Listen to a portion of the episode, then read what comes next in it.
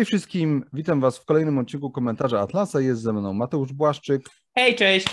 Ja nazywam się Ziemowit Gowin i dzisiaj odcinek będzie trochę nietypowy, bo zazwyczaj w komentarzach Atlasa odnosimy się do jakiegoś bieżącego wydarzenia lub kilku wydarzeń i próbujemy je skomentować, e, stąd nazwa, e, komentarz e, i spróbujemy i próbujemy je komentować z perspektywy takiej obiektywistycznej, niekoniecznie się zgadzając, między sobą, zazwyczaj tak, mm, ale też to nigdy nie jest y, coś takiego, że my tutaj tłumaczymy y, od góry, jakie jest stanowisko RAND, no bo wiadomo, to jest po prostu stosowanie pewnych schematów myślowych czy pewnej filozofii do oceny jakichś wydarzeń. Dzisiaj natomiast y, odcinek będzie o tyle inny, że nie będzie to komentarz dotyczący żadnego bieżącego wydarzenia, chociaż od wydarzeń wyjdziemy, tylko będzie to rozmowa między mną i Mateuszem. Wymiana myśli, wymiana e, poglądów. Tak, I... możecie napisać w komentarzach, kto wygrał rozmowę. No właśnie, to też, to, nie jest, to, też, to też nie będzie jakaś y, szczególna dyskusja, czy może inaczej, to będzie dyskusja, nie będzie to e, debata, zobaczymy, jakby nie mamy tutaj skryptu, e, zobaczymy po prostu, gdzie się zgadzamy, gdzie się nie zgadzamy. I to jest o tyle ciekawe, że Temat jest na tyle szeroki, zaraz powiem e, jaki, że też jesteśmy bardzo ciekawi Waszego zdania. Wy często e, piszecie e, to, co Wy myślicie w komentarzach i, i uważam, że to jest bardzo dobre i dla nas, i dla Was, gdzie możemy się po prostu wymieniać swoimi spostrzeżeniami, swoimi argumentami. Więc Mateusz, dzisiaj jest 10 września. Jutro mija 20 lat od ataku na dwie wieże, na, od ataku na World Trade e, Center.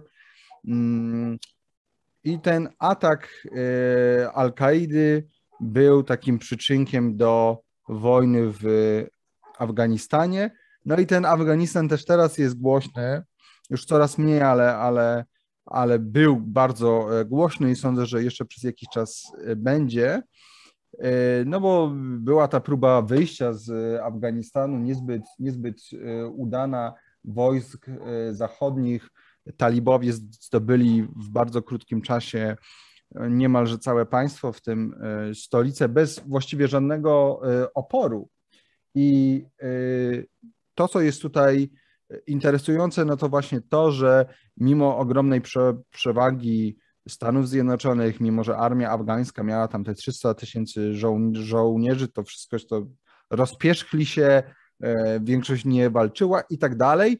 No i e, ja wychodzę od tych dwóch faktów, e, ponieważ chciałbym porozmawiać o kondycji Zachodu, o tym, czym jest Zachód, czy możemy mówić o jedności Zachodu, jak rozumiemy Zachód, jak ty rozumiesz, jak ja rozumiem, czy jak być może inni go rozumieją y, i z perspektywy takiej stricte, powiedzmy, y, historii idei, czy z perspektywy filozoficznej, i z perspektywy też takiej, no nie wiem, geo, geopolitycznej. I tutaj trzeci może, trzeci taki punkt zaczepienia, no to właśnie sytuacja Polski. Ja nie chcę, żebyśmy konkretnie o sytuacji Polski rozmawiali, no ale widzimy, że teraz ten układ sił się y, tak zmienia, że y, mamy Stany Zjednoczone, które mocno próbują z Niemcami współpracować. Tutaj była zgoda na Nord Stream 2, to też jest ukłon w stronę Rosji. Y, mądrzy ludzie mówią, że to wszystko jest po to, żeby Stany Zjednoczone miały łatwiejszy, żeby szukają sojuszników. W przypadku Rosji niektórzy mówią, że celem Stanów jest to, żeby Rosja była przychylna, taka, neu, taka neutralna, przychylny sposób.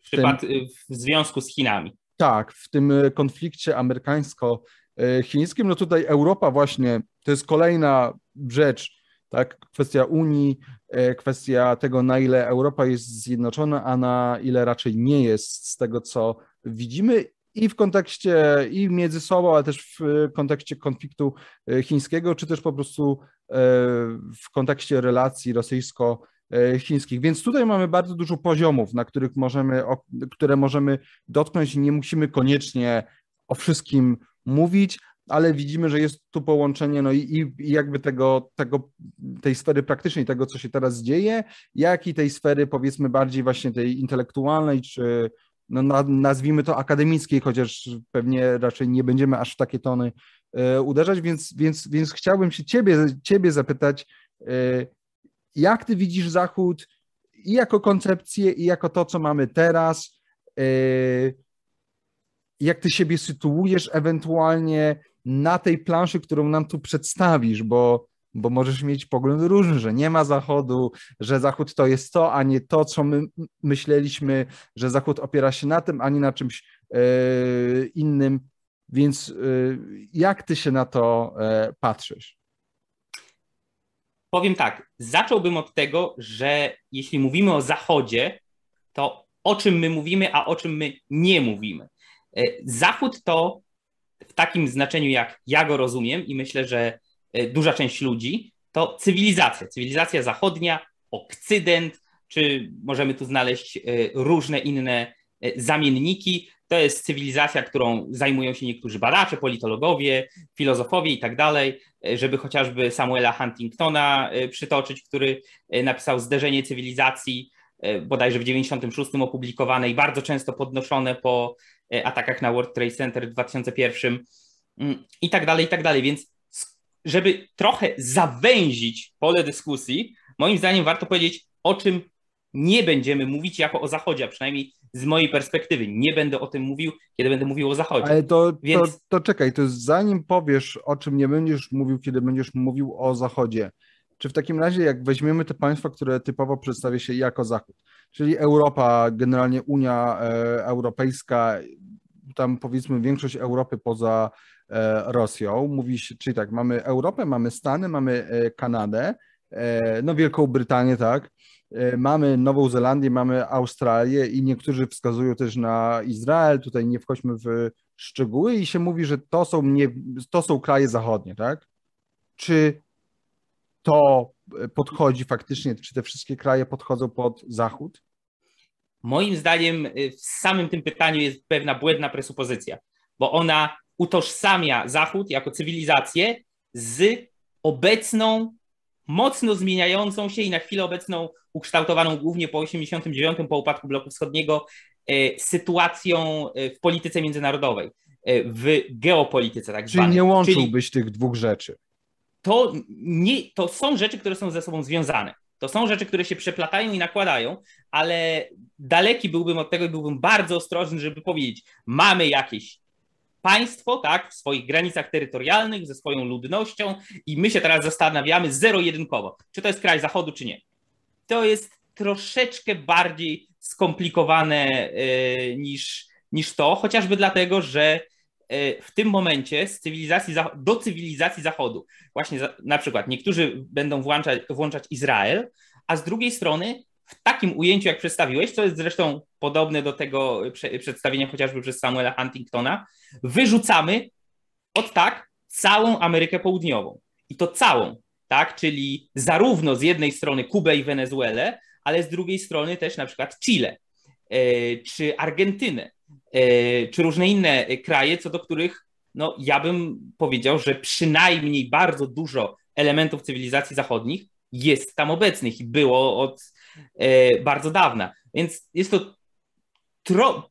zacznę od tego, jest to trochę bardziej skomplikowane niż teraz sobie wypiszemy listę krajów, takich jak dzisiaj sobie istnieją i będziemy mówić, czy to jest cywilizacja zachodu, czy nie. E, jeśli mówimy, że Europa oprócz E, Rosji miałaby być Zachodem, tak? No dobra, Albania to jest cywilizacja Zachodu, Kosowo to jest cywilizacja Zachodu, e, a nawet w obrębie poszczególnych krajów można się zastanawiać, które e, części bardziej lub mniej przynależą do cywilizacji Zachodu, czyli na przykład Włochy. Mamy Włochy północne, Y, z Mediolanem, z Lombardią, mamy Włochy centralne z Latwią i Rzymem, mamy Włochy południowe z Neapolem i Sycylią. To są ludzie, którzy mają pewne wspólne dziedzictwo, ale nawet językiem mówią innym.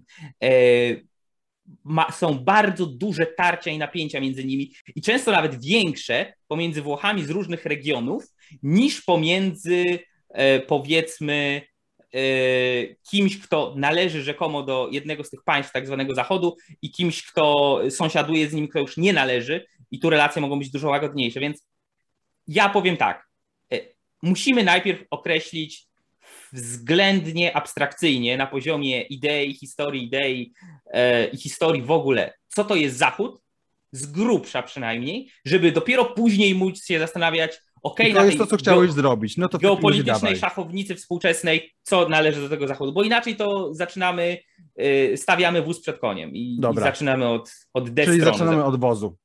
Tak, tak. Znaczy nie, no, na, z przodu musi być koń. No z przodu mu, musi być koń, ale z tyłu jest wóz, więc... Tak, e, więc tak, o czym moim zdaniem nie, nie należy mówić, ale przynajmniej na czym nie należy się skupiać, kiedy się mówi o Zachodzie. Nie należy się skupiać na geografii i położeniu na e, mapie świata. Okay. Cywilizacja Zachodu ma tą nazwę Zachód, ponieważ taka jest jej kolebka. Tak? To jest jej zalążek. Zalążek był e, w, świe- w obszarze poznanego wówczas e, świata, z naszej perspektywy zachodniej znowu, e, to były kraje na zachodzie. Tak jak mamy, jak mamy sobie globus, pozwoliłem sobie e, wziąć, no to mamy, proszę bardzo, co my tu mamy? Mamy Europę, tak? Takie prapoczątki. Pokazałeś Afrykę.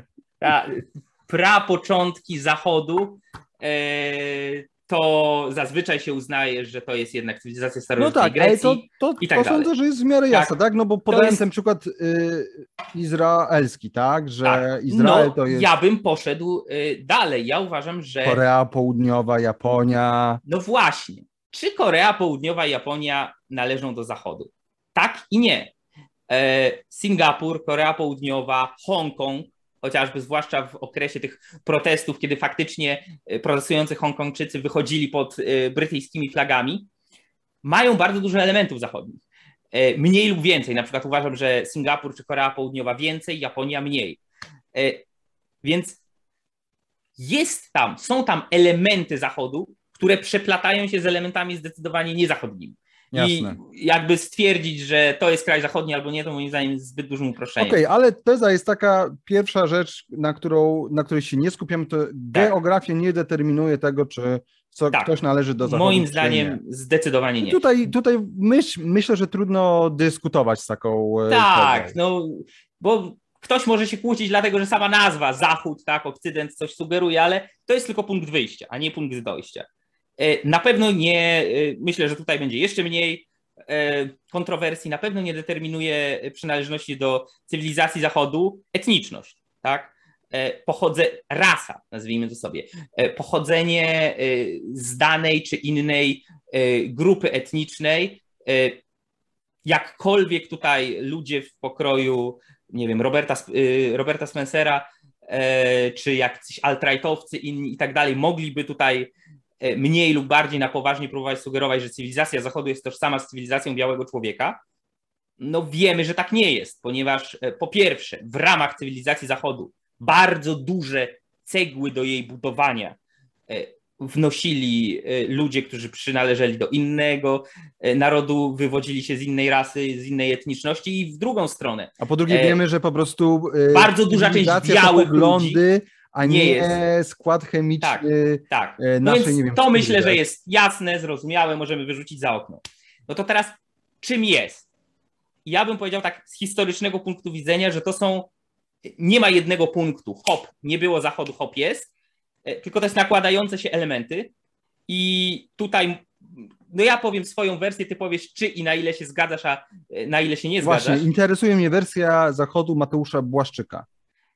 Ja bym powiedział tak jako fundament wziąłbym rzeczywiście to, i tutaj będę staroświecki i nie będę w żaden sposób odkrywczy, wziąłbym to, co duża część, e, duża część politologów, myślicieli i tak dalej e, nazywała cywilizacją łacińską, czyli jak Felix Koneczny pisał, Grecja plus Rzym plus pewne elementy chrześcijaństwa. Ale co przez to rozumiem? Nie, jasne, że nie cała Grecja, nie jest rzucanie kalekich noworodków w górach Tajget yy, wsparcie, tylko konkretnie przede wszystkim grecka filozofia, a konkretnie e, uporządkowana, ustrukturyzowana grecka filozofia z naciskiem w szczególności na Arystotelesa, a zwłaszcza arystotelejska definicja prawdy. Tak? Zasada niesprzeczności i ten fundament, na którym potem został nabudowany cała reszta wiedzy naszej cywilizacji. Druga rzecz, jeśli chodzi o Rzym, znów nie chodzi o walki gladiatorów w Koloseum, ani o masowe niewolnictwo, tylko przede wszystkim o sposób myślenia o prawie. Nawet nie prawo rzymskie jako konkretne maksymy, chociaż część z nich też, ale sposób myślenia o prawie i rozdzielenia prawa prywatnego od publicznego e, i uznanie, że istnieją pewne zasady, które mają obowiązywać powszechnie i wszystkich, a przynajmniej wówczas wszystkich obywateli rzymskich, e, i e, które nie powinny być poddawane, zmieniane arbitralną decyzją pojedynczych jednostek, e, władców takich czy innych, czy nie. Praktyka, wiadomo, była różna, ale sama ta koncepcja już była. Więc grecka filozofia z naciskiem na arystotelejską e, myśl o prawdzie, e, rzymskie prawo z naciskiem na rozdział prawa publicznego i prywatnego i zalążki takiego myślenia o prawie jako czymś nadrzędnym względem arbitralnych decyzji ludzi. No i co z tym chrześcijaństwem, tak? Bo dużo osób powie, że e, po pierwsze, że to jest to bardzo nieobiektywistyczne spostrzeżenie, po drugie, że e, później, w późniejszych wiekach, XVII, XVIII, XIX, Zachód się kształtował w opozycji, w odejściu od chrześcijaństwa. Ale nawet jeśli tak uznamy, po pierwsze, to nie jest e, nieobiektywistyczne podejście, bo akurat tutaj Rand sama by się ze mną zgodziła, co parę razy zresztą mówiła, Jakie elementy w chrześcijaństwie były tutaj kluczowe? Ja bym wymienił dwa. E, po pierwsze, przekonanie o ważności, istotności, e, wyjątkowej randze ludzkiej jednostki, pojedynczej osoby. Tutaj na gruncie chrześcijaństwa umotywowane istnieniem nieśmiertelnej duszy i tak dalej, ale tak czy siak, e, konkretna jednostka jest podmiotem, o którym mówimy, myślimy i działamy. Nie polis, nie cesarstwo rzymskie czy plemię barbarzyńskie, ale konkretna jednostka. Przynajmniej w teorii. Znów, wiadomo, w praktyce bywa różnie. I druga rzecz, e, powszechność etyki. Nie mamy etyki innej dla królów i dla poddanych, dla panów i dla niewolników. Nie, wszystkich dotyczą przynajmniej w założeniu te same zasady i te same standardy moralne. To, jak one mają dokładnie brzmieć, jak mają być sformułowane, to jest drugorzędne. To jest ten zrąb y, co, y, tego, co ja nazwałem cywilizacją łacińską, czyli grecka filozofia, Arystoteles i jego prawda, y, rzymskie prawo, rozdział na prawo cywilne, na prawo prywatne i prawo publiczne, chrześcijaństwo i jednostkowość, podmiotowość człowieka oraz uniwersalizm etyczny. Tylko, że to, jest, to był dopiero początek, tak? I tutaj ja się nie mogę zgodzić, że tak, to jest już zamknięta całość, od tej pory już było tak samo. Do tego trzeba dorzucić bardzo ważny element, który, który doszedł później, czyli usystematyzowana, metodologiczna, podporządkowana konkretnym rygorom nauka, konkretnie uniwersytety i wszystko, co one wniosły. Tak więc e, mamy tutaj wielki wkład, jak, takie jak Uniwersytet Bolońskie, Palewski i tak dalej. Odrodzenie, wszystko, co dał nam renesans, włącznie z odrodzeniem e, myśli e, starożytnej e, i zaimplementowaniem jej w nowe, nieoryginalne sposoby. I myśl oświeceniowa, poczynając od praktyki, że tak powiem, tych czasów, czyli wielkich odkryć geograficznych i tak dalej, poprzez dużą część filozofii oświeceniowej, a skończywszy na politycznym namyśle nad tym, jak powinno funkcjonować społeczeństwo, którego no, taką symboliczną kulminacją, nazwijmy to sobie, e, była deklaracja niepodległości i powstanie Stanów Zjednoczonych Ameryki. Więc to wszystko, tak klasycznie rozumiana e, ala Felix Koneczny cywilizacja łacińska, plus nauka i naukowość i myślenie w kategoriach nauki, e, plus cała rewolucja, którą przyniósł renesans w pewnym sensie, rewolucja kulturowa, plus myśl oświecenia zwieńczona XIX wiekiem jako w pewnym sensie, w dużej mierze podsumowaniem dorobku Zachodu. Tak? Więc Zachód to jest, e, to jest, to jest oczywiście to, ale Zachód to jest też Zachód to jest też teatr, tak, to jest Sofokles, Zachód to jest filozofia, Sokrates, Zachód to jest, nie mam co prawda encyklopedii, bo już chyba niewielu z nas ma encyklopedię w domu, znalazłem jakiś słownik pisarzy antycznych. Zachód to są encyklopedyści i sposób myślenia o uporządkowaniu wiedzy, czyli e, to, że to nie może być od sasa do lasa, tylko że musi się istnieć struktura wiedzy, struktura jej badania, struktura jej przekazywania. To wszystko, co e, e, Umberto Eco nazwał szaleństwem katalogowania, czymś bardzo charakterystycznym dla cywilizacji Zachodu, że my lubimy lepiej lub gorzej, ale uszczegółowiać, precyzować i wrzucać w różne szufladki różne rzeczy, tak? To jest sak, to jest gad, to jest yy, powiedzmy muzułmanin, to jest chrześcijanin, to jest yy, ciepłe, to jest cokolwiek, tak?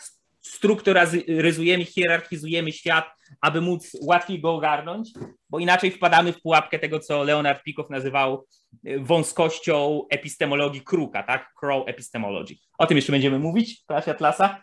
Czas.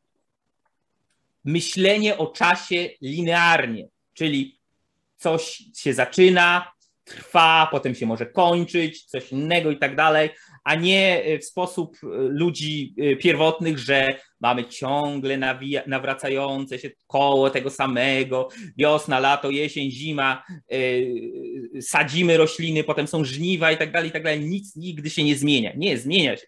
Zmienia się wszystko. Czas jest linearny i tak go możemy rozumieć.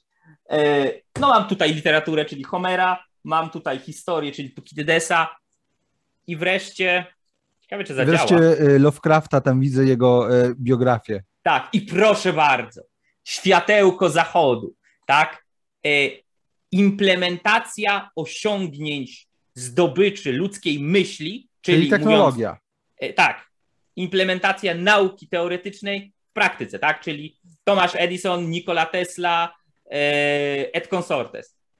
I to wszystko wzięte do kupy i powiązane nawet to.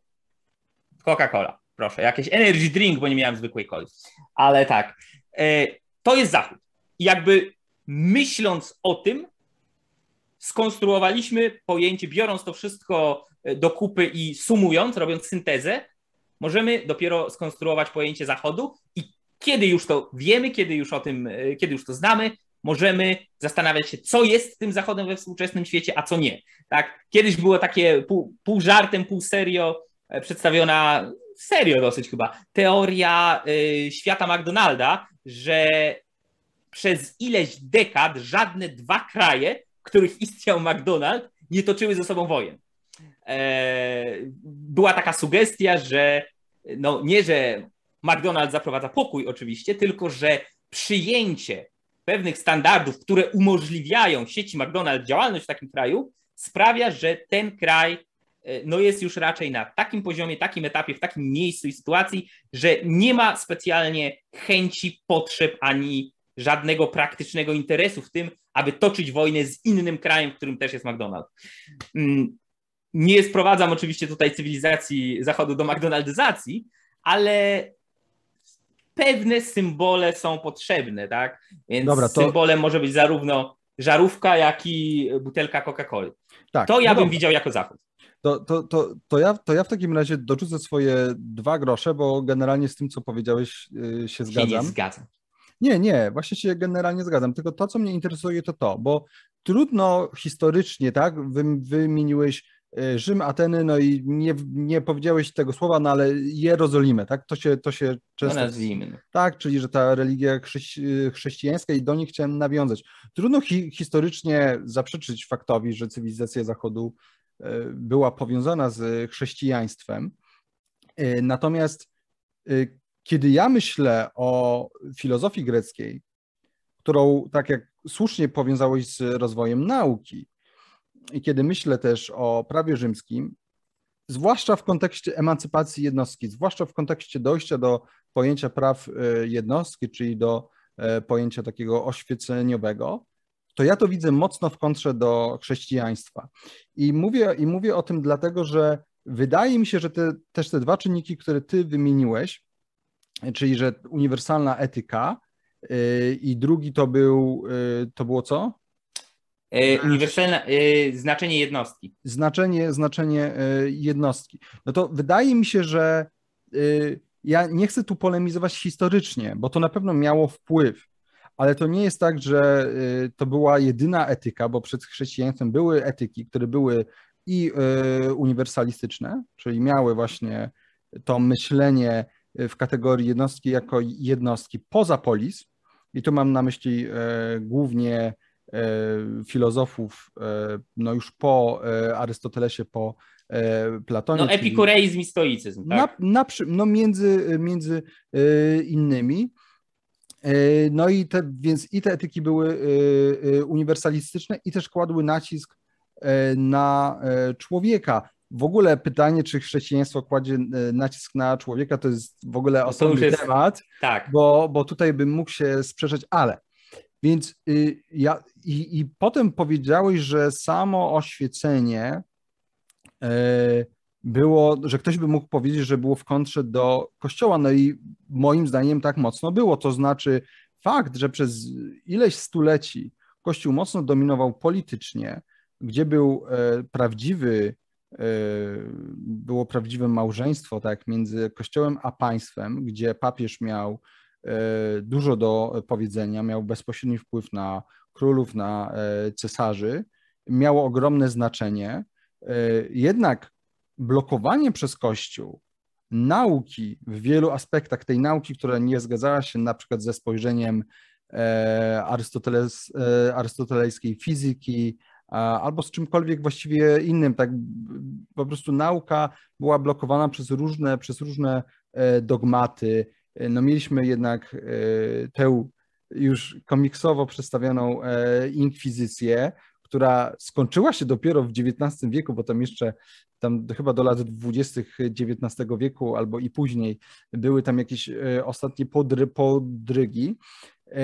Więc i teraz ja to mówię nie dlatego jeszcze raz, że historycznie się nie zgadzam, że chrześcijaństwo miało wpływ, tylko uważam, że miało wpływ negatywny. To znaczy uważam, że do tych rzeczy, do których doszliśmy, być może doszlibyśmy o wiele wcześniej, gdyby nie y, chrześcijaństwo. Więc to oczywiście z mojej e, perspektywy E, byłoby lepiej, gdyby, gdyby, tego, gdyby tego chrześcijaństwa nie było. Ale biorąc pod uwagę, że było i, i, że miało ten, ten wpływ, i tutaj absolutnie nie ma między nami niezgody, to chciałem się od razu zapytać, czy w takim razie są pewne elementy w tej cywilizacji Zachodu, tak jak ty ją postrzegasz, które są pożądane lub niepożądane, to znaczy takie, które by należało jednak usunąć, no bo jednak staramy się w ramach cywilizacji Zachodu mamy różne koncepcje, jak ona wygląda. No jest wiele koncepcji, które mocno kładą nacisk na religię chrześcijańską. Dobra. E... Ziemowit, pojawiło się tu bardzo dużo wątków. E... Zaraz powiem adwocem do tego, co do, do roli chrześcijaństwa i jej oceny z, z mojej perspektywy. Natomiast e... tutaj po, po, poruszyłeś bardzo istotną kwestię, co, czy cywilizacja zachodu ma, jest sama, to jest takie trendy, jazzy, cool i wszystko trzeba fajne e, przygarnąć, czy ma elementy, które e, należałoby zmienić czy odrzucić? Wszystko zależy od tego, jak podchodzimy do sprawy. Jeśli podchodzimy do cywilizacji zachodu e, opisowo, czyli próbujemy opisać pewien istniejący i ukształtowany w konkretnym kontekście historycznym, w konkretnych e, sytuacjach, czasach i miejscach zespół idei i e, konsekwencje tych idei w świecie rzeczywistym, które były takie, a nie inne i tak dalej, no to jest rzeczą oczywistą, że e, trzeba znaleźć rzeczy, które są dobre i móc je pokazać, ale trzeba też przedstawić wszystko, co było złe, tak? W tym to momencie. Nie interesuje no ja, ten aspekt normatywny. Ja, no właśnie, a to jest zupełnie inna rzecz. Opisowo marksizm, marksizm-leninizm i cała ideologia komunizmu jest częścią cywilizacji Zachodu. Jest. Wyszła z niej. To nie jest tak, że to jest jakaś naleciałość dzikiej Azji. Bardzo wiele osób tak próbowało tłumaczyć. To jest bzdura. To jest bzdura. To jest wykwit cywilizacji Zachodu.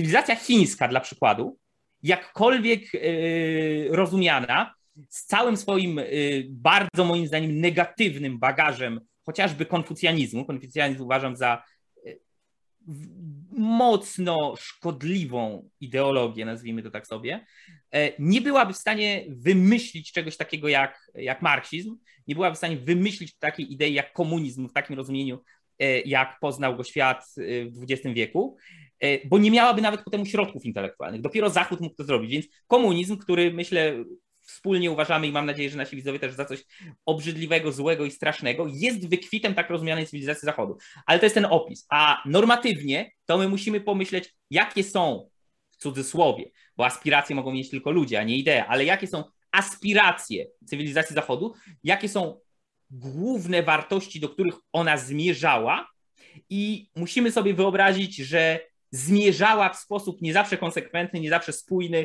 i bardzo wiele było odgałęzień, które szło ku czemuś gorszemu, ale musimy znaleźć to, jeśli chcemy normatywnie mówić o cywilizacji Zachodu, czym ona w pewnym sensie do pewnego stopnia jest, czym być może i czym być powinna, no to musimy znaleźć tą esencję. I zaraz o tym porozmawiamy.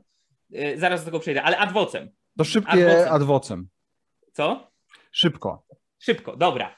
E, nie mogę się z Tobą zgodzić, bo e, po pierwsze, stoicyzm, epikureizm i cała masa innych filozofii, fajnie, były, ale to były zabawki dla elit. To były zabawki dla wykształconych, albo bogatych, albo ludzi ze stref wpływu. Jaki wpływ miał stoicyzm czy epikureizm na chłopa zasuwającego y, na roli gdzieś w Lacją? No chrze chrześcijaństwo przez wiele lat też nie miało, nie, bo nie, ruchy, nie, ruchy pogańskie chrześcijaństwo, przez się, yy, chrześcijaństwo w ciągu dwóch wieków zrobiło coś, czego nie zrobiła żadna filozofia starożytności, z całym szacunkiem. Żadna. W ciągu dwóch, trzech wieków chrześcijaństwo dosięgnęło najniższych dołów. Żadna filozofia no, tego od nie nich w sumie wyszło. To jest pierwsza rzecz. Druga rzecz. Niewolnictwo.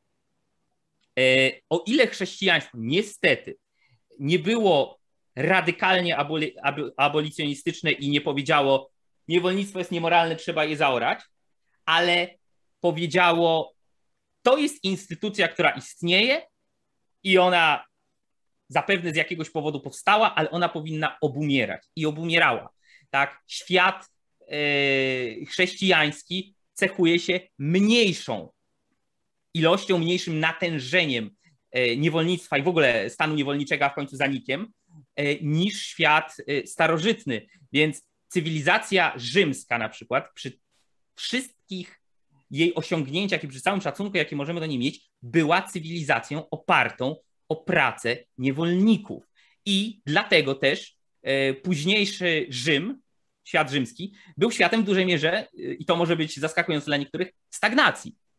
E, rolnik w drugim wieku przed Chrystusem, czy w trzecim wieku przed Chrystusem w świecie rzymskim i rolnik w czwartym wieku po Chrystusie w świecie rzymskim zasuwał tak samo. Nic się nie zmieniło.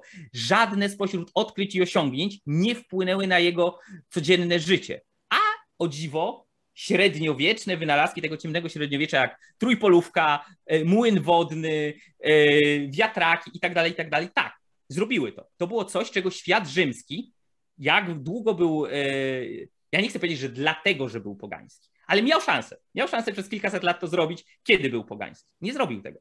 Żadna filozofia tego nie ułatwiła. I swoją drogą Rzym akurat rozpadł się no, w dużej mierze, moim zdaniem to też jest już raczej nie jest jakaś bardzo kontrowersyjna teza od środka, tak? To, że przyszli barbarzyńcy i rozłupili... Rozpad się chrześcijański, tak notabene. No to to jest taka teza, ale... A z tym niewolnictwem to jeszcze odbije piłeczkę, ale to nie dlatego, że ludzie byli chrześcijanami, tylko dlatego, że w ogóle powstało takie rzeczy jak pojęcie praw jednostki, które powstało w oświeceniu, a nie w dekalogu. Ale, ale Zimowit, ale gdyby tak było, to stan niewolniczy byłby równie liczny E, w trzecim stuleciu po Chrystusie i aż do oświecenia, aż do XVII. To jest nieprawda. To jest nieprawda. Tak, tak nie było. Jakby, no, e, tak, gdzie masz niewolników, że z tego, że z gdzie masz nie wynika, że, że tym czynnikiem był, było e, chrześcijaństwo. A wykaż, że nie było, bo jaki inny czynnik byś pokazał? Ja nie mówię, że to był jedyny czynnik, ale uważam, że był bardzo znaczący. Obok niego znaczącym czynnikiem był roz, rozpad, rozkład E, struktur e, świata e, starożytnego i tworzenie się nowych, między innymi feudalnych, ale nie tylko. Co do dalej, co do sojuszu tronu i ołtarza. No, to jest bardzo problematyczne, bo największe sojusze tronu i ołtarza to były w XVII i XVIII wieku. To był król słońce Ludwik XIV. To była w ogóle Francja, Francja doby Ludwików. Nie, nie czasy największej potęgi kościoła, nazwijmy to sobie, czyli nie powiedzmy XV wiek, nie XIII wiek, nie, XVII, XVIII, co więcej, z tym oświeceniem. To też jest problem. No, znów. Bo które oświecenie? Tak, oświecenie dobre, oświecenie złe i oświecenie pośrodku. E, przypominam, że taki Wolter, który jest no, jedną z ikon oświecenia, tak ogólnie rzecz biorąc, dla ludzi, e, i miał wiele bardzo ciekawych, bardzo fajnych, bardzo wartościowych myśli, ale on był fanem dyktatur. On był fanem absolutyzmów. On czapkował carycy Katarzynie II i mówił, że dobrze, ty chłostaj tych głupich Polaczków, szlachciurów po, y, y, po plecach y, batem, bo ty masz zbudować cywilizację, a żeby zbudować cywilizację, to trzeba ich wziąć za mordę i tą cywilizację wprowadzić. Przepraszam za dosadność. Tak, tak samo jak wielu oświeceniowców było fanami właśnie monarchii Ludwików, czy z drugiej strony było fanami później terroru jakobińskiego i tak tak dalej, i tak dalej. Więc fakt, że część idei oświeceniowej doprowadziła do wyklerowania, wycyzelowania i sprecyzowania idei, które możemy dzisiaj nazwać e, prawami człowieka, niezbywalnymi prawami jednostki i całych struktur społecznych, które miałyby się na tym opierać, tak jak Deklaracja Niepodległości i zamysł, jakim były Stany Zjednoczone, nie oznacza, że oświeceniowa myśl per se, jako całość, jako jakiś całokształt, e, była Mm, e, wielkim tutaj e, propagatorem idei praw człowieka. Nie, Nie to tutaj pełna zgoda. Konkretni, konkretni Jasne, filozofowie, konkretne nurty. I tak samo, i tak szczerze mówiąc, tak samo ze, średniowie, y, ze średniowieczem i tak samo na inną skalę, ale y, też tak samo z chrześcijaństwem. Nie ma czegoś takiego jak jedno chrześcijaństwo. Tak? Jakby to jest, to jest nawet, przepraszam katolicy, jeśli się za to obra obrazicie, nie ma czegoś takiego jak jeden kościół katolicki. Tak? Jakby spory, jak się o tym poczyta, pomiędzy chociażby, przykładowo, historyczne spory e, w późnym średniowieku, na, na, na, początku epoki nowożytnej, nazwijmy sobie, pomiędzy Dominikanami i jezuitami pokazują, że to były dwa różne światy. To były dwa różne światy w obrębie jednego kościoła, a nie mówiąc już o wszystkich innych denominacjach. Podobnie zresztą trochę można powiedzieć z islamem do pewnego momentu, dopóki islam nie stał się no, zamknięty, było i tak dalej, więc e, jakby... nie, to tutaj jest jasne, że nie o... można jakby tak. Trzeba ja brać bym, pod uwagę ja bym, dużą różnorodność w każdej tak, z tych ja e, bym, epok. Ja bym powiedział tak, bo tak bardzo podsumowując to, co teraz powiedziałem tym adwocem, e, moim zdaniem z punktu widzenia historii idei i z punktu widzenia faktycznego wpływu, który możemy obserwować na podstawie tego, co jest nam dane źródłowo, nie można wykluczyć wpływu chrześcijaństwa na uniwersalizację etyki. To jest raz i powszechność nie, że wśród elity jakichś snobów na uczcie u Petroniusza. Powszechność uniwersalizacji etyki, e, a przynajmniej sama myśl o tym i na e, podmiotowość e, człowieka, tak? To, że no, niewolnik na przykład, nawet jeśli jest niewolnikiem, nie jest tak jak w starożytnym Rzymie, nie wiem, jak Katon Starszy pisał, niewolnik to jest mówiące narzędzie, zużywaj go tak daleko jak możesz, a jak się zużyje, wyrzuć weź nowego, tak? moim zdaniem bez chrześcijaństwa takie coś mogłoby się pojawić, jasne, ale miałoby ciężej i trudniej. E, I mamy przykład całej reszty świata, gdzie się coś takiego nie, tam nie było chrześcijaństwa, które mogłoby to stopować, tak? I nic takiego się nie pojawiło. Nie mamy. E, tam nie w ogóle za bardzo nie było filozofii w takim rozumieniu greckim. No to inna inża, ale nie było niezbywalnych no praw pytanie, inna feudalnej Japonii, tak? Tak, bo jednak chrześcijaństwo wyrosło w pewnym kontekście e, filozofii tak. greckiej samo tak. musiało być bardzo filozoficzne i jest. Tak. Jest. Tak, e, dlatego bo... ja, ja uważam w ogóle, że jeśli można by mówić o, w cudzysłowie, ojcach ideowych chrześcijaństwa, ja bym dużo większy nacisk położył na przykład na Platona i platoników e, niż na myśl żydowską. Naprawdę, no. jakby moim, moim zdaniem chrześcijaństwo dużo bardziej nasiąkło różnymi elementami, różnymi zmieszanymi i tak dalej filozofii e, greckiej niż myślą e, Starego Testamentu, myślą żydowską i to widać w tych starciach we wczesnym chrześcijaństwie, gdzie przecież cała masa mówiła po co nam filozofia grecka? Wyrzućmy to do kosza, to jest herezja, to jest ten. I ta opcja, która tak mówiła, a była głośna, była wokalna, przegrała. Przegrała. Została zmarginalizowana i Bogu dzięki, moim zdaniem, że została zmarginalizowana. Tak samo jak yy, na przykład, o, no, taki klasyczny spór święty Piotr kontra święty Paweł. Yy, święty Piotr mówił tak, jeśli chcesz być chrześcijaninem, a jesteś tam Grekiem, Fenicjaninem, Rzymianinem, kimkolwiek, to najpierw musisz stać się Żydem, przyjąć te wszystkie kazuistyczne zasady, że tam w szabas to nie możesz podróżować, chyba że wodą i da, a dopiero potem musisz się obrzezać oczywiście, a dopiero potem ewentualnie zostaniesz chrześcijaninem. I to jest stopniowa. Święty Paweł powiedział, panie, palma ci odwaliła, przepraszam, e, nie, nie, żydostwo... Ja nie chcę wyjść teraz z kolei na antysemitę czy na anty...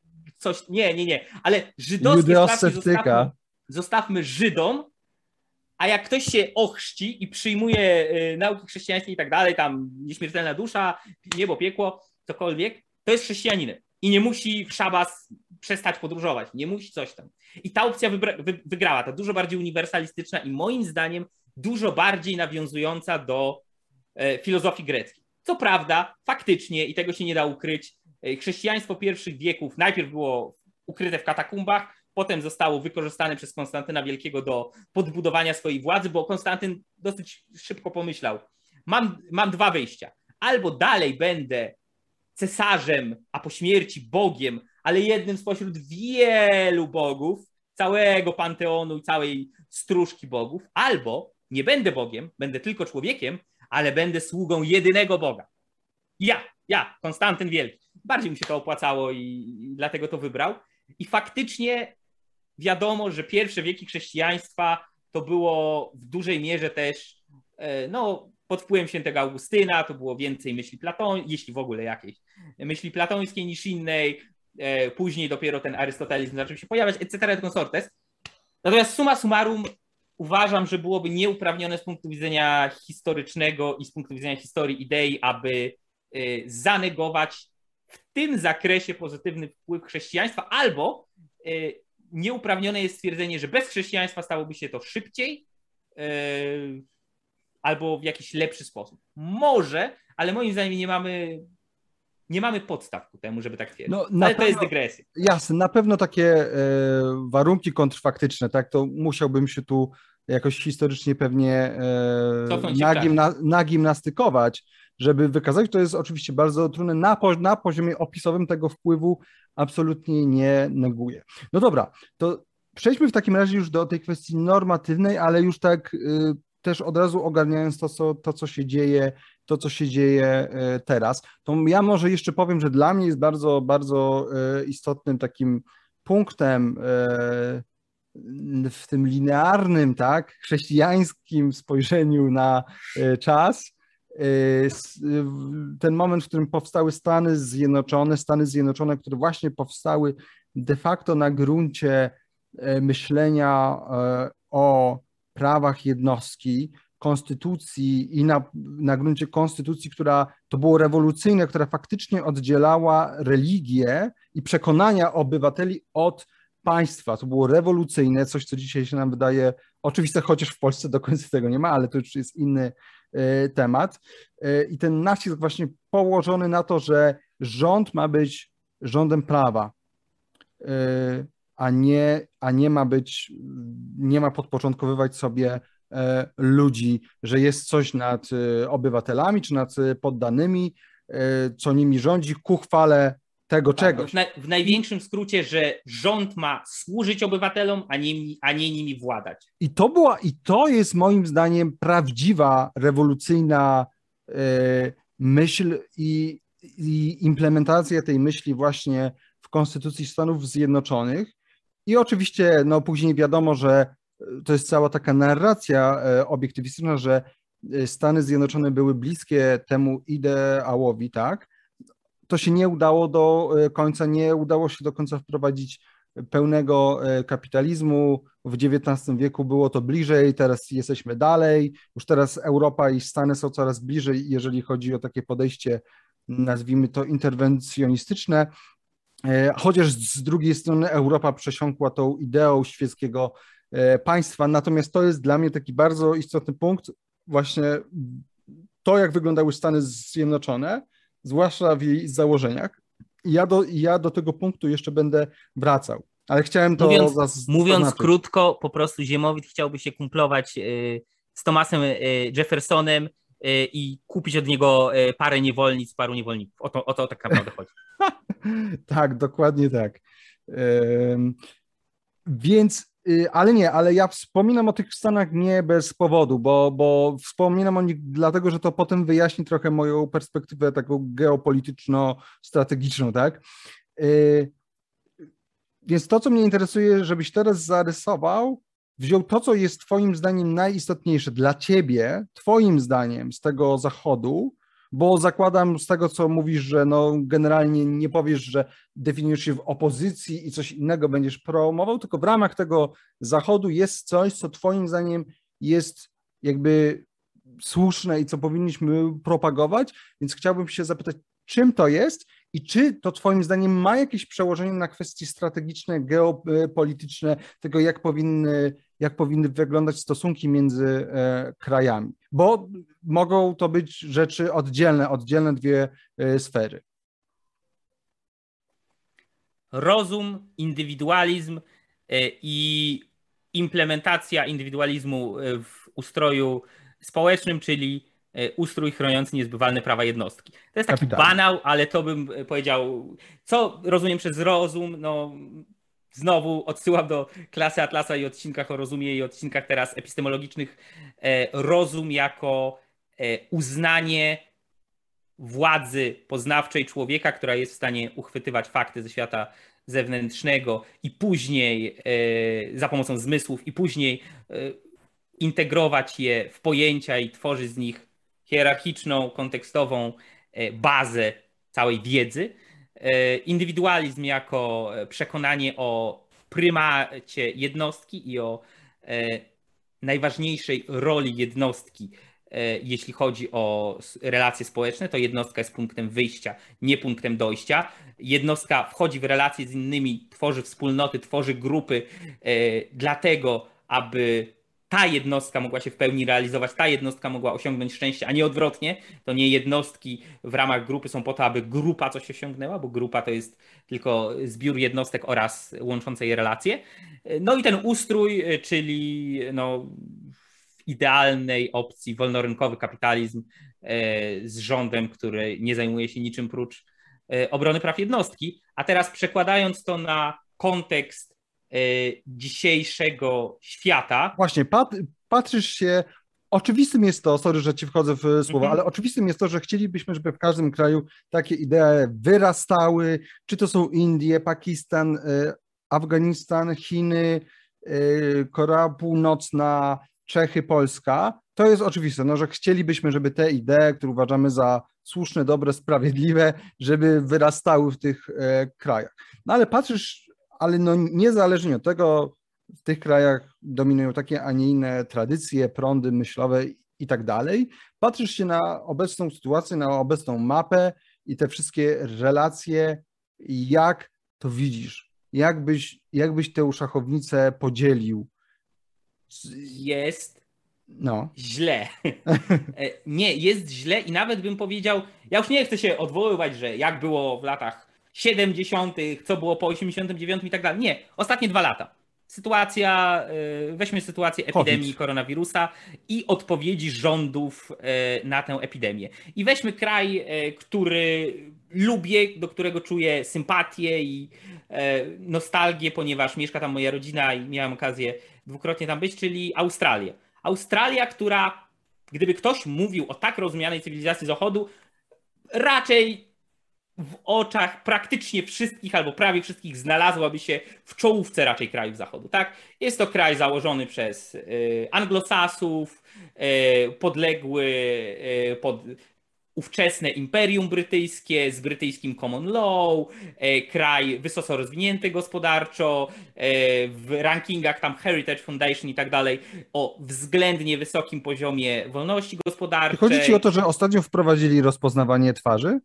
Chodzi mi o to, że ostatnio wprowadzili nie tylko rozpoznawanie twarzy, e, lecz także nawet niemożność powrotu obywateli australijskich na teren Australii e, bez tak absurdalnych e, restrykcji, że szok. Ale tak, no na przykład w Australii Południowej w tej chwili każdy, kto ma być na kwarantannie, ma mieć aplikację, w której w ciągu 15 minut od kiedy podadzą mu dyń, dyń, dyń, masz się zidentyfikować i pokazać, gdzie jesteś, musi pokazać swoją twarz dosłownie tak i tak dalej, i tak dalej.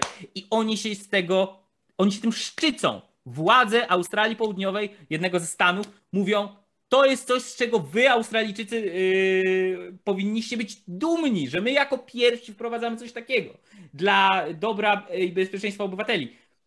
I teraz wyobraźmy sobie, że coś takiego byłoby w Chinach tak? I wiemy, że mamy tam te systemy e, powoli wprowadzane tego, tej tak zwanej, jak się tam nazywa, certyfikacji społecznej, no wiecie o co chodzi. E, I wszyscy są oburzeni, zamordyzm, Chiny i tak, i bardzo dobrze są oburzeni. Ja cieszę się, że ludzie jeszcze zwracają na to uwagę i widzą to. Ale, ale, ale Australia, to nie są Chiny. Tam nie mamy Kubusia Puchatka e, na czele rządzącej, przynajmniej formalnie partii komunistycznej, tak? Tam nie mamy coraz bardziej twardego autorytaryzmu. E, to jest Australia na Boga. I, i co? I, i, I, czy Australia e, jest, e, jak są stratyfikacja krajów, kraje wolne, kraje na wpół wolne, kraje na wpół zniewolone, kraje zniewolone, czy dyktatury. Taka dość popularna.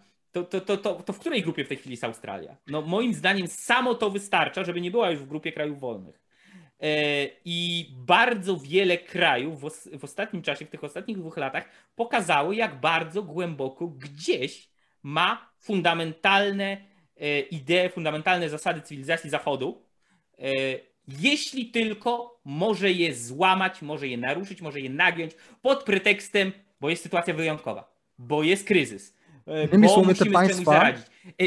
Tylko jeszcze, jeszcze ostatnią rzecz władze Australii same to przyznały, e, ponieważ powiedziały, nie pamiętam, czy to był jeden z sędziów czy z parlamentarzystów, ale wprost jedna z osób życia publicznego, która popiera te, e, te obostrzenia, te restrykcje, te rygory w Australii, powiedziała: My wiemy, że to jest naruszanie praw człowieka, praw jednostki. Ale, czyli, czyli Bogu dzięki przynajmniej rozpoznają, że takie coś istnieje, taka kategoria. Ale mamy sytuację kryzysową.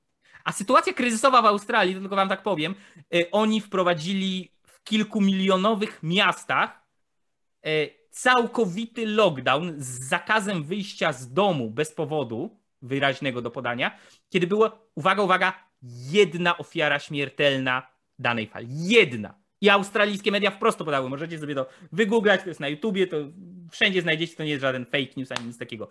Jedna osoba zmarła, Załóżmy, że faktycznie na koronawirus nawet nie będę podejrzewał, że na cokolwiek innego. I kilka milionów ludzi od tak siedzi w lockdownie i nie może wyjść z domu. I Australijczycy w dużej mierze się na to godzą. A ci, którzy wyszli protestować, a wyszli, obrywali od, y, od policji i ci pozostali się z tego cieszyli. I to naprawdę nie było takie lekkie tłumienie y, protestu. Ale, nie, oni dobra. naprawdę obrywali. Czy, czy jakby... Okej, okay, to, to, okay, to po, podałeś teraz przykład, no bo wszyscy wiemy, że kraje Zachodu nie są w pełni wolne. Że są na tej osi między autorytaryzmem a tak. jakąś tam wolnością, tak? No i nawet w tej Australii ja jakby w pełni się z tobą zgadzam co do twojego oburzenia. Wciąż są tam wolne wybory, wciąż jest tam wolność e, słowa. No, z demonstrowaniem no to jest gorzej, ale w sumie u nas i w Europie póki co no też, może nie aż tak strasznie. E, natomiast, więc tu dwie rzeczy. Podałeś przykład w sumie sinologizacji w cudzysłowie jakiegoś kraju zachodu, tak? Czyli takie rozwiązania. Ja, ja, ja przynajmniej zakładam, że to, nie, że to nie są rozwiązania docelowe. I to nie chcę teraz wybielać tej sytuacji. Wszystkie, ale przypomnijmy, że wszystkie rozwiązania na początku nie były docelowe. Wszystkie E, reformy Franklina Delano Roosevelta, e, które były uzasadnione wojną i koniecznością wojenną, zostały. One miały być tylko na czas kryzysu spowodowanego toczeniem II wojny światowej. No, mam Zostały. nadzieję, że jakby minął COVID a, albo zagrożenie COVID-em, a wciąż by trzymali Australijczyków w domach, no to mam nadzieję, że wybuchałaby tam słuszna rewolucja. Natomiast, yy, no okej, okay, źle oceniasz to, co się dzieje wewnątrz poszczególnych państw, które zaliczamy do Zachodu. No i tu możemy podać Polskę z PiSem, Oj, Węgry, Zachód z swoją socjaldemokracją, e, państwa skandynawskie, które notabene i tak są bardziej wolnorynkowe niż e, Polska, e, Stany Zjednoczone z Bidenem, a w sumie za Trumpa, zresztą o tym rozmawialiśmy, to też tak no, nie do końca jest dobrze. I republikanie i demokraci tak samo gdzieś mają wolny rynek, poza wyjątkami może wśród republikanów. Natomiast to, co mnie interesuje, to jak byś widział uporządkowanie tych państw, które zaliczamy do Zachodu i w których, jeszcze raz, no, zaliczamy nie dlatego, że są historycznie, na, należą do Zachodu, ale przynajmniej możemy, przynajmniej są liberalnymi demokracjami albo republiką konstytucyjną, jak w przypadku Stanów, w których są jeszcze wolne wybory, jest wolność e, słowa, no i wolność wyznawania e, poglądów, tak? Czyli coś, czego nie ma w Chinach, coś, co nie, co nie jest w pełni przestrzegane, jak wiemy, w Rosji i w całej masie innych e, państw. Jak, jak byś widział ten Zachód, jego relacje między sobą, jak ty byś chciał, żeby to wyglądało w kontekście chociażby rywalizacji z e, Chinami? No właśnie, to jest ciekawy wątek, który tu tak poruszyłeś pośrednio, czyli czy Zachód powinien być y, określany, oceniany i tak dalej w opozycji do X, w opozycji do świata muzułmańskiego, w opozycji do Chin, w opozycji, czy po prostu, bo to też trochę inaczej wyjdzie wtedy. Czy mówimy po prostu o Zachodzie i jego relacjach wewnętrznych, czy o Zachodzie w kontrze do? O relacjach e... państw zachodnich z coraz większą, rosnącą potęgą Chin w kontekście ogromnej zimnej wojny ze Stanami, wojny też gospodarczej, ekspansji Chin na Europę, na Stany i, y, i na Afrykę. Na Afrykę i na Afrykę. I próba, no i niedługo Tajwan. Po, po raz pierwszy powiedział jeden z dygnitarzy chińskich wprost, że Tajwan powinien być chiński. Po raz pierwszy. Znaczy oni cały czas uważają go de facto tak, za chiński. ale, no. ale, ale, ale tutaj eksperci, na których się powołuje, bo oni są mądrzejsi, mhm. ja po prostu słucham mądrych, żeby coś się dowiedzieć o e, świecie, podkreślają, że istotna osoba, tam nie pamiętam kto dokładnie, powiedział coś takiego, powiedziała coś takiego wprost, że Tajwan powinien być e, chiński i że też mądrze głowy mówią, że właśnie teraz e, i Rosja i e, Chiny będą próbowały, będą sprawdzały Stany Zjednoczone po tym nieudanym wyjściu z Afganistanu, tak? Czyli że być może właśnie Chiny teraz będą. Okej, okay, jest jeden fakt. By... Wielka wojna między Chinami a Stanami Zjednoczonymi, wojna gospodarcza, która no też ma bezpośredni, mniej lub bardziej wpływ na y, Europę. No i być może jak to Chiny staną się supermocarstwem, a przynajmniej takim hegemonem, y, no to jednak Chiny będą rozdawały karty, a teraz jest jeszcze takie przeciąganie linii, kto to będzie robił. Tutaj jest oczywiście milion czynników i ponad miliard Chińczyków, więc interesuje mnie, jak ty się na to patrzysz. Znaczy tak, po pierwsze bym powiedział, że to zaczęło się znacznie wcześniej niż teraz to nieudane wyjście z Afganistanu. Oczywiście, oczywiście. Przynajmniej ja bym powiedział od czasu względnie udanego wejścia Putina na Ukrainę, zielonych ludzików i tak dalej, kiedy wszystkie gwarancje bezpieczeństwa i tak dalej, które Ukraina miała po 91, po tym jak zdała swoje atomówki, a które to gwarancje dostała od Stanów, y, no okazały się funta kłaków niewarte. Co I nawet można to wyjaśnić tym, że tak naprawdę Stany Zjednoczone kierują się wyłącznie na Chiny, że Rosja nie jest dla nich ostatecznie żadnym zagrożeniem, co notabene jest złe dla nas, Ukrainy i państw bałtyckich. I to jest głupie i krótkowzroczne, ponieważ e, to, co Stany robią z jednym krajem, powiedzmy rywalem, to widzą wszyscy inni rywale i patrzą na to i zacierają ręce. E, chcę tylko przypomnieć, że nie takie same, ale trochę podobne zapewnienia co Ukraina e, znacznie wcześniej po II wojnie dostała Japonia. Tak, Japonia miała być zdemilitaryzowana, miała się nie zbroić ponownie, e, żeby nie odrodziła się ta wielka potęga japońskiego cesarstwa, taka militarna. I Japonia powiedziała: OK, OK, ale no wy nas wesprzecie, tak? Jakby co, jak, jak nas zaatakują, jak coś będzie nie ten, no to ta wielka potęga Stanów to nam, nas obroni, tak? Tak, tak, tak, obronimy was. No i Japonia zobaczyła, że zapewnienia względem Ukrainy były nic nie warte, zaczęła się zastanawiać, czy zapewnienia względem Japonii są cokolwiek warte, no i się mówi mniej lub bardziej otwarcie o tym, że Japonia wróciła do różnych programów zbrojeniowych. Więc... Tak, ale też się mówi, że tak naprawdę jest to na rękę Stanom w kontekście walki z Chinami gdzie Chiny mają tylko jeden jakby miejsce, z którego mogą wypływać, więc to istotny jest Tajwan, e, istotna jest też e, Japonia, jeszcze kilka Może, ale... Ale dobra, abstrahując, e, wiadomo jest, że no nie ma co liczyć na Stany, jeżeli Stany mają ważniejsze priorytety, tak? Jeżeli opłaca się Stanom... W ogóle, w ogóle problem jest taki, że ja nie wiem, czy Stany mają jakieś faktyczne, twarde, żelazne priorytety.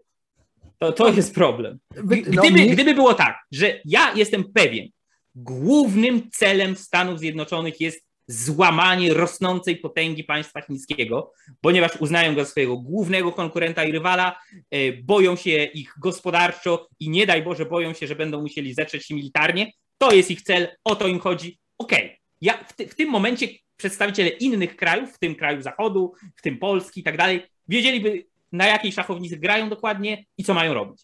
Ale to wcale nie jest takie jasne i oczywiste. Stany Zjednoczone robią krok w przód, krok w tył.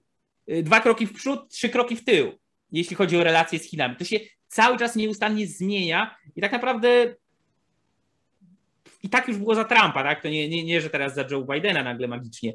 Trump miał gębę pełny, pełną frazesów o tym, jaki on będzie twardy w stosunku do Chin, jaki będzie a, w ogóle tak, że jest antychiński i tak dalej, e, przynajmniej w dziedzinie geopolityki. I co? I nic. Kompletnie no tak, ale nic. jedną rzeczą prezydenci i tam ewentualne spotkania dyplomatyczne, a inną rzeczą jednak y, konsekwentne działanie administracji. No na ile konsekwentne to można się zastanawiać.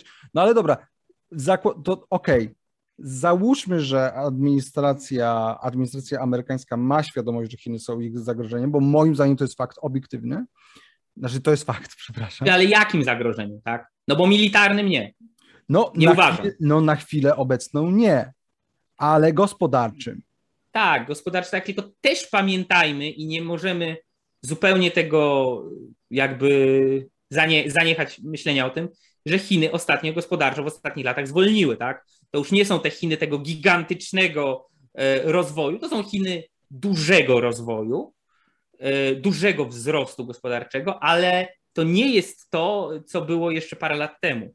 E, I to już teraz widać. Co więcej, sporo firm z zachodu, które jednak wbrew pozorom są istotne dla e, Chińczyków, e, zaczęło, na, na, bo był moment, kiedy było takie wielkie zachłyśnięcie się tym, że Chiny się otwierają, A teraz że tam jest firmy miliard, odpływają. Tak, i że tam jest miliard ludzi, którzy są potencjalnymi konsumentami, no to idziemy tam, rynek chiński i tak dalej. Tylko, że bardzo wiele z tych firm y, nie do końca przewidziało, skalę tego, jak dalece e, partia chińska rządząca ingeruje w ten rynek i co może im mówić, co mają robić, co nie. I niekoniecznie im się to wszystkim podoba i zaczynają się powoli zastanawiać, czy im się to opłaca.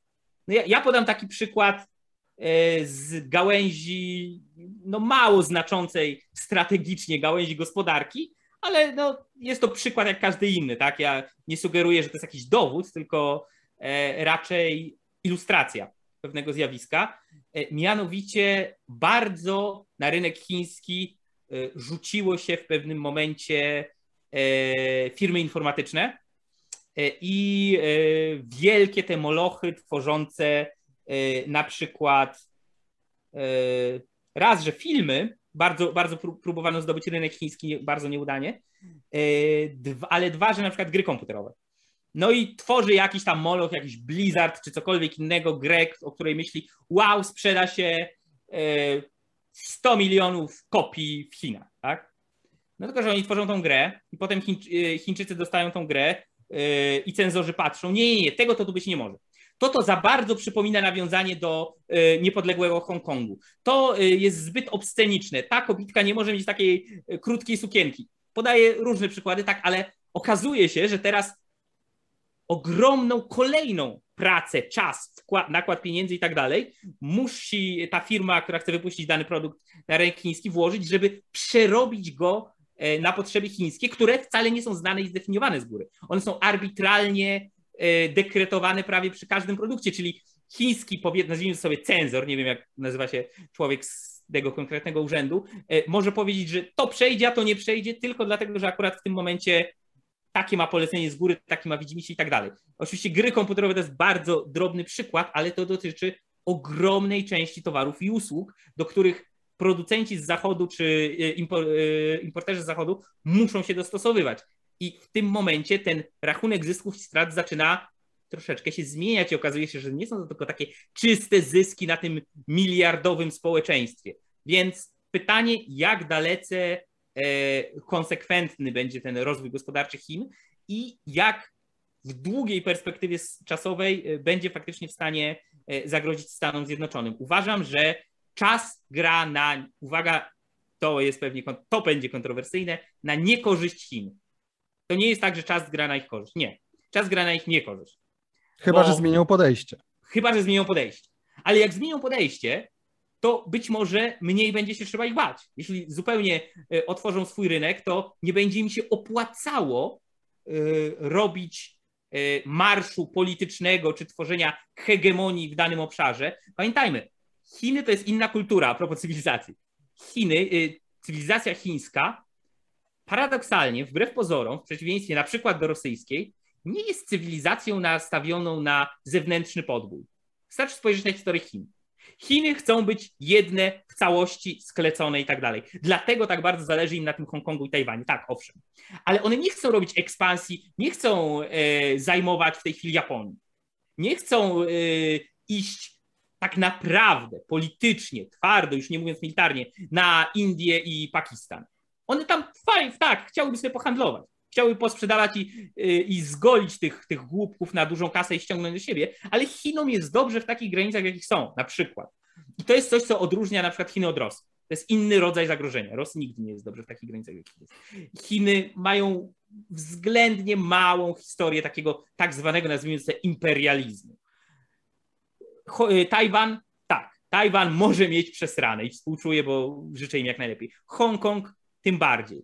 Dalej to raczej będzie napinanie mózgów i pokazywanie, że jesteśmy bogaci i potężni, niż faktyczna chęć jakiegoś rzeczywistego marszu, nie wiem, i zagarniania krajów Azji Południowo-Wschodniej. To znaczy, tak czytałem, znów tak jak Ziemowit powie, powołując się na starszych i mądrzejszych, na ekspertów, którzy e, zajmują się polityką chińską, że tego akurat raczej nie należy się za bardzo co obawiać i że myślenie w ten sposób o polityce chińskiej to jest myślenie z naszego eurocentrycznego punktu widzenia. No tak, e, ale też z drugiej strony, no ale... dzisiaj też wojny inaczej wyglądają. Wpływanie, tak, e, tak. właśnie wojna hybrydowa, wojna tak, e, psychologiczna prawda. i przede wszystkim wpływy gospodarcze, czyli odwrócenie łańcucha dostaw, tak, no bo pytanie, jakby Chiny zaczęły dominować, gdzie my będziemy w łańcuchu dostaw? Czy to nie zaraz my będziemy tą tanią siłą roboczą, która szyje y, ciuchy dla Chińczyków. Tak, bo tutaj no, eksperci też mówią, że powoli kończy się ta rola Chińczyków jako taniej siły e, roboczej, która, dzięki której mamy jakieś tanie e, ciuchy. No dobra, ale to okej, okay, czyli ty mówisz, że z tymi Chinami, no to tam trzeba, trzeba to zobaczyć. Znaczy, to trzeba zniuansować, no to nie jest takie proste. Nie jest takie zero-jedynkowe, nie? No to co w takim razie Twoim zdaniem jest taką palącą, czy jest taka paląca rzecz na arenie międzynarodowej, która, która się dzieje, a której powinniśmy jakoś przeciwdziałać? Zawsze jest. Tylko. No bo co? Militaryzacja Europy, bo okay, jest bardzo ja... mało zmilitaryzowana. Ja powiem tak. Y, moim zdaniem prawie zawsze i w tym momencie też najważniejsze problemy i najważniejsze wyzwania to są wyzwania wewnętrzne krajów i cywilizacji. Zachód gnije od środka, a to, że Chiny będą w stanie e, go przegonić gospodarczo i tak dalej, to jest skutek, to jest konsekwencja słabości Zachodu, a nie odwrotnie. To nie Chiny nagle stały się aż tak potężne, tak szybkie, tak rozwinięte i tak dalej, tylko Zachód tak bardzo skarlał. W tym skarlał gospodarczo, e, jeśli chodzi o innowacje, E, i tak dalej, i tak dalej. Więc ja bym główny nacisk położył na rewitalizację sił wewnątrz, tak? Wewnątrz Stanów, wewnątrz krajów Zachodu, e, wewnątrz szeroko rozumianej e, cywilizacji zachodniej czy Okcydentu i twarde stawianie, twarde stawianie kropek tam, gdzie trzeba, tak? Czyli jeśli coś jest, Zachód ma obstawać za czymś, to ma zatem obstawać przynajmniej przynajmniej, to jest mało, ale przynajmniej deklaratywnie, tak? E, Donald Trump, jak był prezydentem, wielkim wrogiem politycznej dominacji Chin, Chiny łamią umowę dotyczącą tego, jak mają postępować z Hongkongiem do 2047, co robi Donald Trump, no, no, no, no, no, no sorry, no, no co, ja, co ja mogę, tak? No, ja, ja nie mówię, że on tam wje, miał wjechać e, z Marines, tak, czy cokolwiek. Nie, ale miał powiedzieć, to jest niedopuszczalne. To, co tam się dzieje, jest, jest e, mógł nawet to wykorzystać jako kartę przetargową na swoją korzyść. Patrzcie, mówiłem wam, jacy Chińczycy są groźni. Patrzcie, mówiłem wam, jaka to jest dzicz, cokolwiek, nie wiem. Widać, widać, łamią podstawowe zasady, łamią, co zrobił? Nic, bo nie chciał geopolitycznie zadrażnić i tak dalej. Przypuszczam, że jacyś tam mu mogli to podpowiedzieć jego eh, mniej czy bardziej e, subtelni doradcy, ale Zachód nie potrafi w tej chwili nawet tego. Nawet powiedzieć, to jest ok według naszych wartości, to nie jest ok. No bo jak ma to powiedzieć, jak wszystko jest ok, bo jest yy, postkolonializm, multikulturalizm i tak dalej, wszystkie cywilizacje są równe, wszyscy inni, ale równi, tak? Więc moim zdaniem pierwszym naglącym problemem jest problem wewnętrzny. Z perspektywy Polski najbardziej znaczącym zagrożeniem zewnętrznym, zewnętrznym mówię teraz, była i nadal pozostaje Federacja Rosyjska i raczej w najbliższym czasie się to nie zmieni. No. E, cokolwiek by jakieś germanofoby nie mówiły, Niemcom nie opłacałoby nam się, naprawdę Niemcom by się w tej chwili nie opłacało mm, nawet już nie tylko dokonywać militarnej agresji, ale podminowywać specjalnie e, pozycji polskich, chyba że właśnie w taki sposób jak poprzez Nord Stream 2, tak? taki powiedzmy bardzo pośredni. E, co jest też swoją drogą e, rzeżuncją i, i przykładem upadku jakichkolwiek no, standardów. Jaj, tak, jaj. standardów i jaj w polityce, także w polityce polskiej. Więc moje zdanie jest takie. Jest, pro, jest, jest problem i zagrożenie chińskie, jest problem i zagrożenie rosyjskie. Te zagrożenia mogą, mogą mają potencjał stać się wspólnym problemem. E, I jest, e, mówię teraz o zewnętrznych tylko, jest e, cały świat islamu, tak, który e, no, nadal się radykalizuje i chociażby niegdysiejsi czy do niedawna sojusznicy jutro mogą okazać się wrogami, tak? Widzę Turcja, która jest w NATO, no i co z tego, tak? No i Erdogan, Erdogan dość mocno widać, że chce odejść od tego dziedzictwa, tego, tej świeckiej, laickiej, zachodniej Turcji Kemala Atatürka i się inspirować jakimiś ajatollahami i tak dalej. Wątpię, żeby w Turcji doszło do takiej rewolucji, jak była rewolucja Khomeiniego e, w XX wieku wcześniej, ale, ale to jest kierunek, tak? Może nie na taką skalę, ale to jest kierunek, w którą chce zmierzać. I Zachód nie jest w stanie i nie potrafi zrobić z tym nic. E, więc moim zdaniem przede wszystkim nasza własna słabość, tak? To jest, podam takie bardzo proste porównanie. E, to jest tak, jak mieszkasz w niebezpiecznej dzielnicy, to możesz się zastanowić, co zrobić, żeby było więcej policjantów, co zrobić, żeby e, było więcej patroli, jak nie wiem, ściągnąć jakichś superbohaterów, co będą tłukli tych bandziorków, albo możesz wyrobić sobie pozwolenie na broń, zacząć chodzić na siłownię, zacząć pakować, zapisać się na sztuki walki i samemu czuć się choć odrobinę bezpieczniej, a gdyby wszyscy ludzie danej dzielnicy, którzy nie są tymi bandziorkami, zaczęli chodzić ze spluwą i być przypakowani i tak dalej, to przestępczość by spadła, tak? Jakby no ja wiem, że to jest porównanie niedokładne, ale moim zdaniem my nie do końca mamy bezpośredni wpływ na to, co się dzieje w Chinach, Rosji, w świecie islamu. Mamy za to wpływ na to, co się dzieje u nas. Nazwijmy to na, sobie nawet tym szeroko rozumianym zachodzie. Na tym się trzeba skupić i trzeba go rewitalizować. Trzeba odnowić jego siłę zarówno gospodarczą, jak i militarną, jak i nazwijmy to sobie górnolotnie duchową. No tak, tylko tutaj jest też ten problem, że pytanie, no, znaczy to nie jest pytanie, bo właściwie odpowiedź jest jasna, że no, trudno mówić o tej jedności geostrategicznej Zachodu. Tak. I to jest problem, bo gdyby chociaż ona była, to nawet przy tej całej słabości Zachodu można by wiedzieć, że no, nie bawimy się w, Nord, w Nord Stream 2, bo uderzy to w Ukrainę, w Polskę, wiedzielibyśmy, że nie ma jakichś dużych napięć między Niemcami a Francją, że Stany nas nie sprzedają i tak dalej, i tak dalej. Ale na, nawet wystarczy politykę, już na, pomijając cały szeroko rozumiany zachód, politykę Unii Europejskiej i nawet wycinek tej polityki, czyli politykę klimatyczną.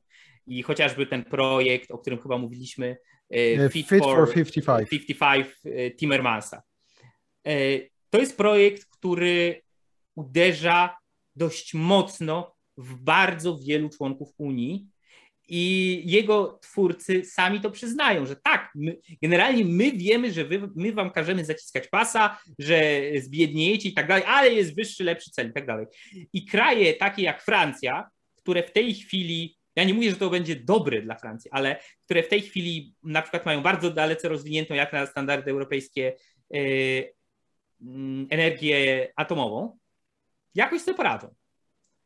A cała reszta, kraje, które tego nie mają, ja już Polska to wiadomo, tak? Ale to będzie duży problem nawet dla takich Niemców. Tak? Najbogatszy kraj w Europie. I co z tego? Oni y, próbowali przejść z węgla na zieloną energię. Okazało się, że jest to całkowicie no, niewystarczające. Stąd ten Nord Stream, tak? Tak, tak. Więc, więc jakby musimy przestać naiwnie w pewnym sensie myśleć, że ludzie się obudzą co do jakiejś wspólnoty interesów, wspólnoty korzyści, już nie mówiąc o wspólnocie wartości i zaczną działać przeciwko zewnętrznym wrogom, konsolidując się wewnętrznie i żyjąc sobie zgodnie. Nie. Partykularyzmy i tak dalej będą dalej i będą tym ostrzejsze i silniejsze, im bardziej w ludzkich głowach będzie tkwiła taka czy inna wersja jakiegoś trybalizmu, tak? Taka czy inna wersja jakiegoś plemiennej mentalności, że my tutaj jesteśmy X i walczymy o interes X, a on jest w sposób oczywisty skonfliktowany z interesem Y, więc Y należy zniszczyć. To w tej, w tej chwili to już jest, ta, ten trybalizm jest już nawet na poziomie wewnątrzkrajowym, tak? Niemcy. Spójrzmy na Niemcy. E, Bawaria i Monachium. E, I co one myślą, Bawarczycy i Monachium, co oni myślą w tej chwili na temat polityki prowadzonej przez Berlin. Oni suchej nitki nie zostawiają. Oni są e, zdegustowani, to mało powiedziane. To jest, ja nie wiem, od dawien, dawna nie było tak dużych e, tendencji odśrodkowych w Niemczech, tak? To, to nie w, zawsze jakieś były, ale to nie jest Hiszpania, tak? Gdzie te tendencje są zawsze, Katalonia i tak dalej. Mm, to są Niemcy tutaj, tu, tuż obok nas. I, I Bawarczycy mają dość Berlina, tak? E, i tak dalej, i tak dalej, i tak dalej. To jest jeden z wielu przykładów, więc e, moim zdaniem po prostu trzeba szykować się, że może być naprawdę ciężko dla całej cywilizacji Zachodu i wszystkich ludzi w jej obrębie i nie tylko. E, I cieszyć, jeśli nie będzie aż tak źle, jak możemy się obawiać, tak?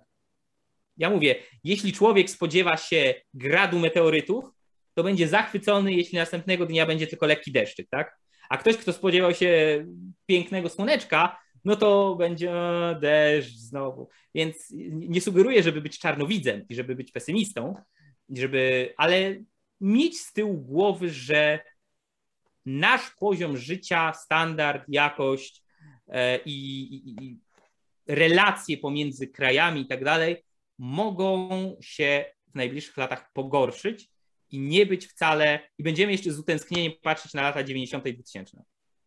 Też się, też się obawiam, że, że tak właśnie może być i podoba mi się ta w sumie konkluzja, tak, czyli ta zmiana od wewnątrz, no, która jest w ogóle warunkiem koniecznym tego, żeby państwa działały faktycznie słusznie i skutecznie, nawet względem tych zagrożeń zewnętrznych, jakkolwiek ich nie, ich nie definiujemy, tak, no to jest po prostu warunek konieczny, żeby państwo było bogate, ludzie wolni, no i ludzie mądrzy, tak, no bo e, jak widzimy to, co robią różni dygnitarze, e, którzy decydują o naszych losach też na arenie międzynarodowej, to zwłaszcza w kontekście polskim, no to wiemy, że zbyt mądrzy nie są.